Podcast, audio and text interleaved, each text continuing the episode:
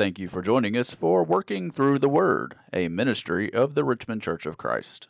Let's join our pulpit minister, Mike Johnson, as he brings today's lesson. Eric likes to use the reading on paper because the version he uses is not online. And so, therefore, it has to be that way. And I'm glad because we're all wanting that version. We just can't find it. I want you to take your Bibles and I want you to turn to that text and just leave it leave your Bibles there. We don't have a PowerPoint. You're going to have your own PowerPoint in your head as you consider the text in front of us tonight as we continue our theme on preparation. Now, uh, we, we heard this morning Phil talk to us about the fact that the Boy Scout motto is be prepared, and yet that's not about just getting ready for a camping trip that's coming, that's about life. We all know the value, the necessity for preparation. I looked up something today. Let me ask you a question. What do you suppose Joey Chestnut does the days before July the 4th? Now, if you know who Joey Chestnut is, he is the guy who, for the last 11 out of 12 July 4th hot dog eating contests has won. This year, he ate 74 hot dogs. Now, those are hot dogs in buns. 74 hot dogs in 10 minutes.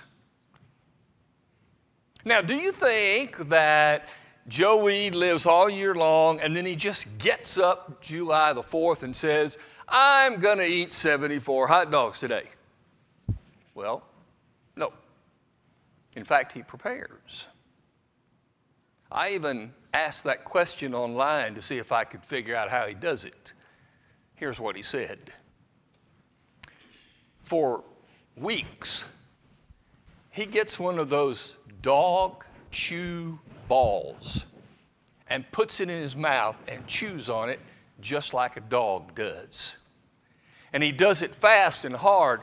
I guess he is developing his muscles on the sides for the chomping process. He also has a mouth guard connected to a sack of rocks that he will lift with his mouth opening and closing. And then he walks around practicing gulping, that is, big swallowings. Joey prepares for the contest. Now, it would not be smart for us simply to say one morning, let's get up and run 26 miles today. I know it's not smart because you probably remember the story. I did that. And it was not smart. You don't do things like that without preparation. Therefore, the idea of preparation and being prepared is a necessity. We must understand the value of it. In the same way, it is not possible for Christians to wake up one day and say, okay, I think I'll go to heaven today. That is, to say that I am going to end up in heaven without preparing for that day makes no sense. I would suggest to you that most Christian people, when asked the question, who is a character in the New Testament that you would say was most prepared for the next life? I would imagine that on most people's lips would be the Apostle Paul. He was prepared. Not only do we see it, but he said it. Let's go to our text, 2 Timothy 4, verses 6 through 8, and notice how Paul and preparation go together. Paul said that he was prepared. Paul said, I am already being poured out as a drink offering, and the time of my departure is at hand. Some of the other translations use such terminology as, I am ready to be offered.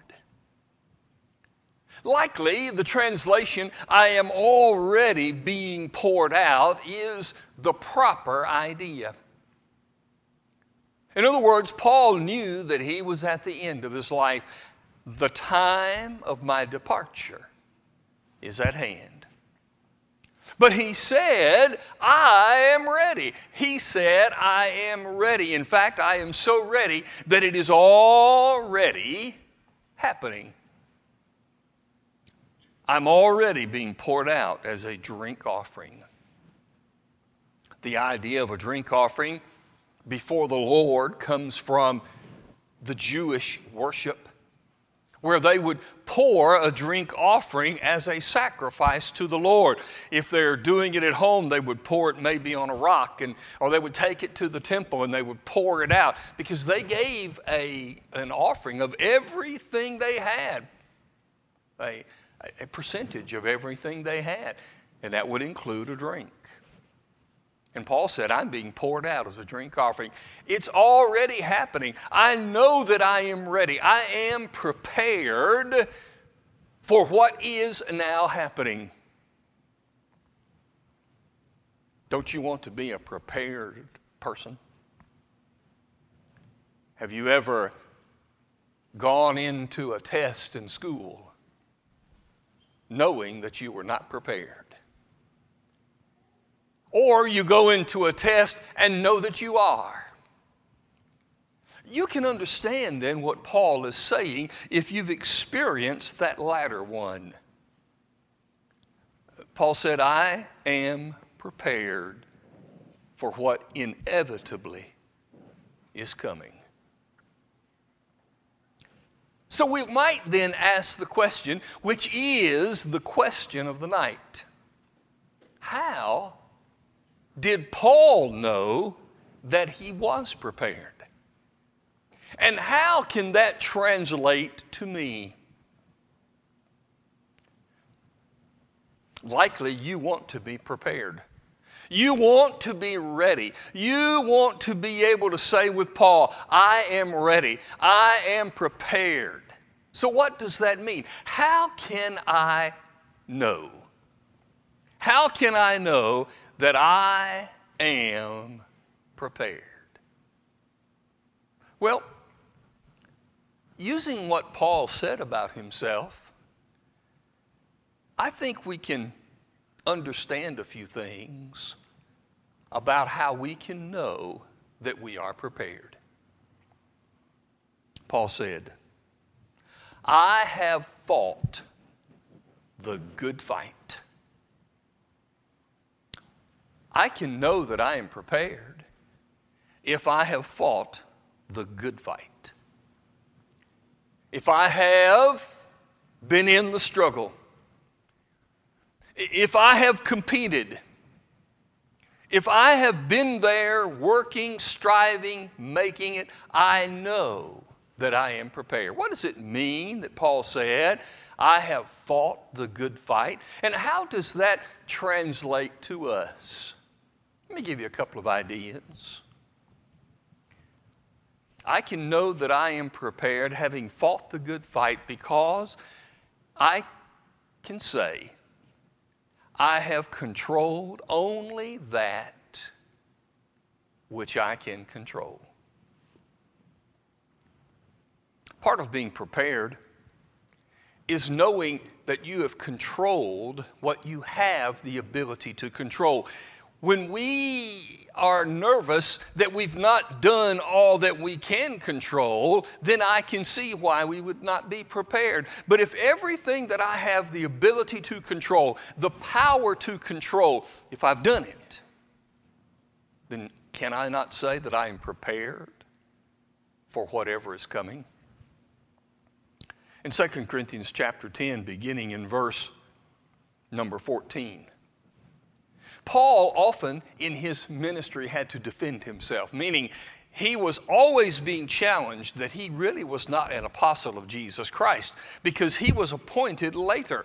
After Jesus had already died and been resurrected, and after the church had already been established, then he became an apostle, and people didn't want to accept it. And so he was constantly defending himself. In this text, that's what he was doing. He says, starting in verse 14,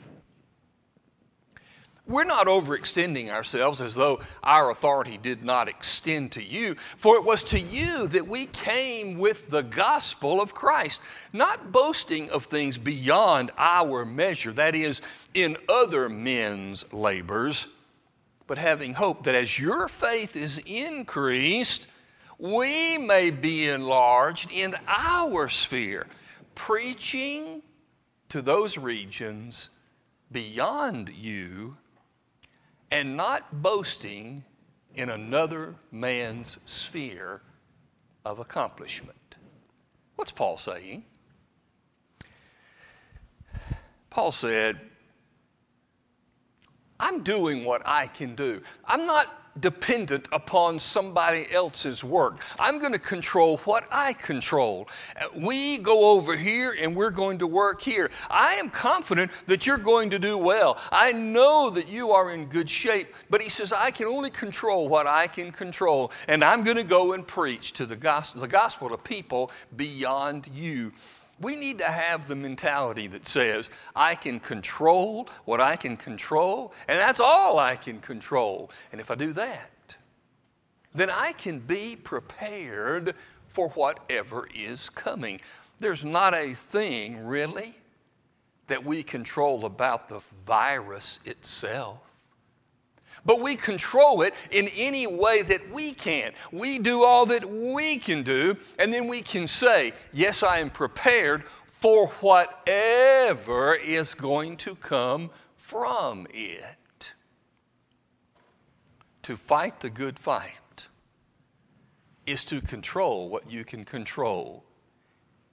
And let that be enough.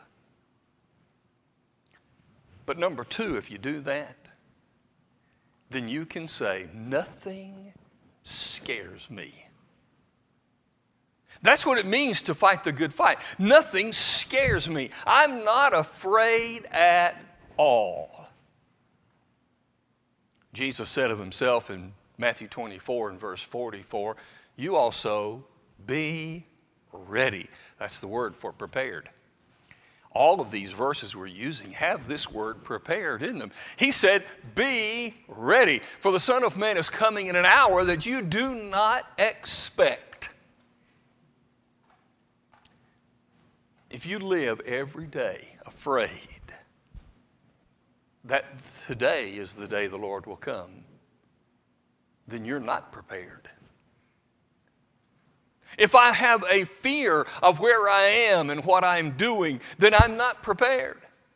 So, how can I know that I am prepared? I need to be in a place where nothing scares me. I'm not afraid of tonight. I'm not afraid of tomorrow. I'm not afraid that if I catch the virus and it destroys my life, I'm not afraid because I'm prepared, as Paul said. I've fought the good fight. Number two, Paul said, I have finished or completed the race. I have finished it. I've completed it. I've made it to the end. Paul, how did the race go? Well, I did all that I knew to do. If I do all that I know to do, then how would I not be prepared?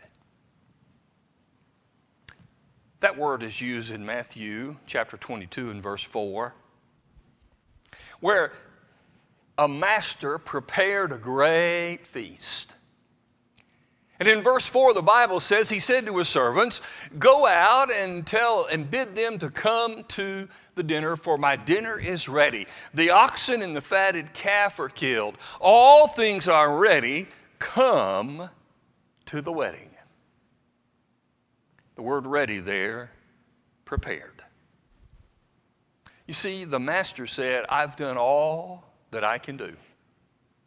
There's nothing else that I know I need to do that I haven't done. If Paul says, I've finished the race, he's saying, I've done all I know to do. Have you done all that you know to do? If there's someone here listening, watching online, and you've not obeyed Jesus, you've not come into his kingdom, you've not been born again of the water and spirit in baptism, have you done all that you know to do? You know it. You know that you should. You're, I'm confident that you want to do what you know to do. So if you want to be prepared, do everything that you know to do. Then, number two, you can say, bring it on. The idea there is to say, when I have done all I know to do, I will confidently stand up and say, Bring it on, I'm ready. Why? Because I've finished the race. In 2 Corinthians chapter 9 and verse 5, this word prepared is used. Paul writing to the Corinthians during the time that he was collecting money for those who were going through a famine in Judea. And in collecting that money, he knew of churches in Corinth, that area, that had said, We want to give to this. And so Paul said, We sent the brethren ahead to take what you promised, to collect what you promised, so that it would come as you would be ready as a matter of generosity and not compulsion. In other words, you were prepared. You said, I want to we want to give this money. We want to be involved in helping. And therefore, you prepared. You got it ready. It's sitting there ready. And therefore, you can say, Bring it on. Come get it. We're ready. Paul didn't want them to be in a situation where he would come by to get the money and they would say, Whoa, we forgot to collect it. And we spent it elsewhere and we don't have anything. Those who are prepared enthusiastically say, What's next? Bring it on. I'm ready. Because I have fought the good fight. I've done all I know to do. Therefore, I'm ready. Bring it on. Third, Paul said, I have kept the faith. I have kept the faith. What does it mean to keep the faith? What does it mean to be prepared as one who has kept the faith? Let me give you two thoughts on that as well. To keep the faith means I know what I know. Peter said to those to whom he wrote in 1 Peter 3 and in verse 15 Sanctify the Lord God in your hearts, and always be ready, prepared to give a defense to anyone who asks you a reason for the hope that is in you with meekness and fear. Be ready to defend what you know.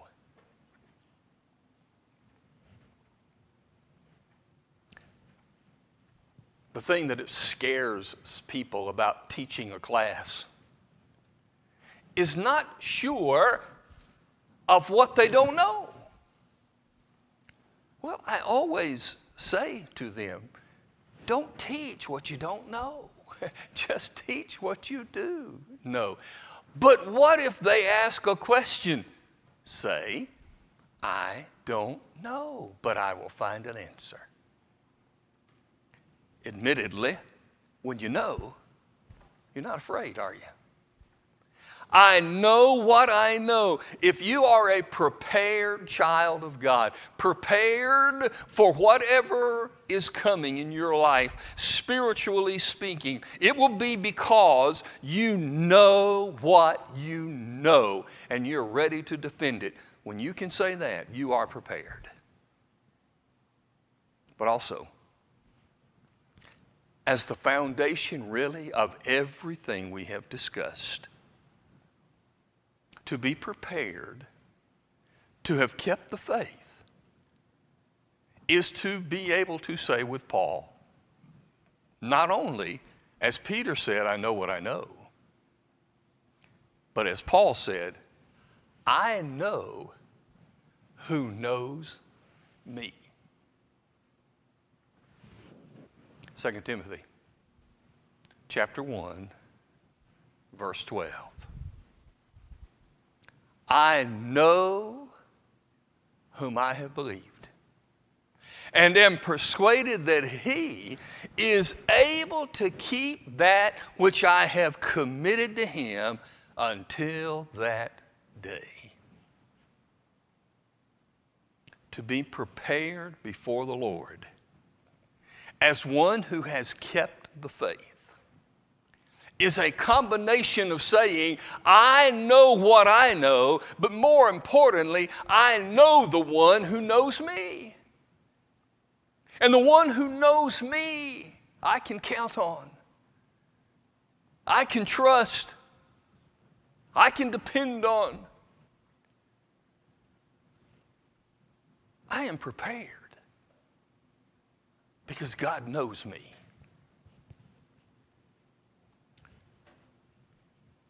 and if my heart is good, if I've done all I know to do,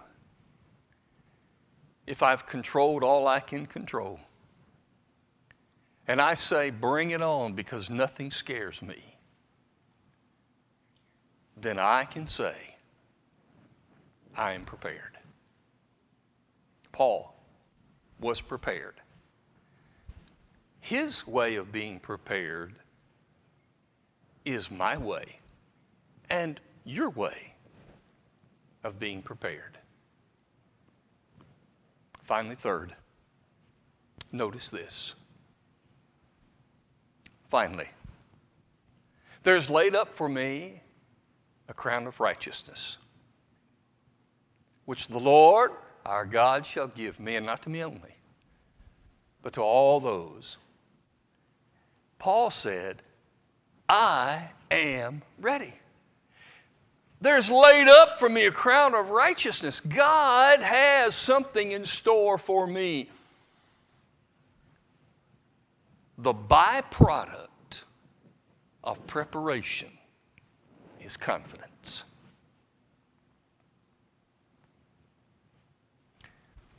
Noah read scripture this morning. Did a good job, did a great job. But he was up here yesterday. I think it was yesterday, wasn't it, Eric? Or Friday. He was up here practicing to get it right.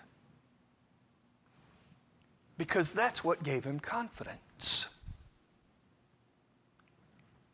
You want to get confidence in life? Be prepared.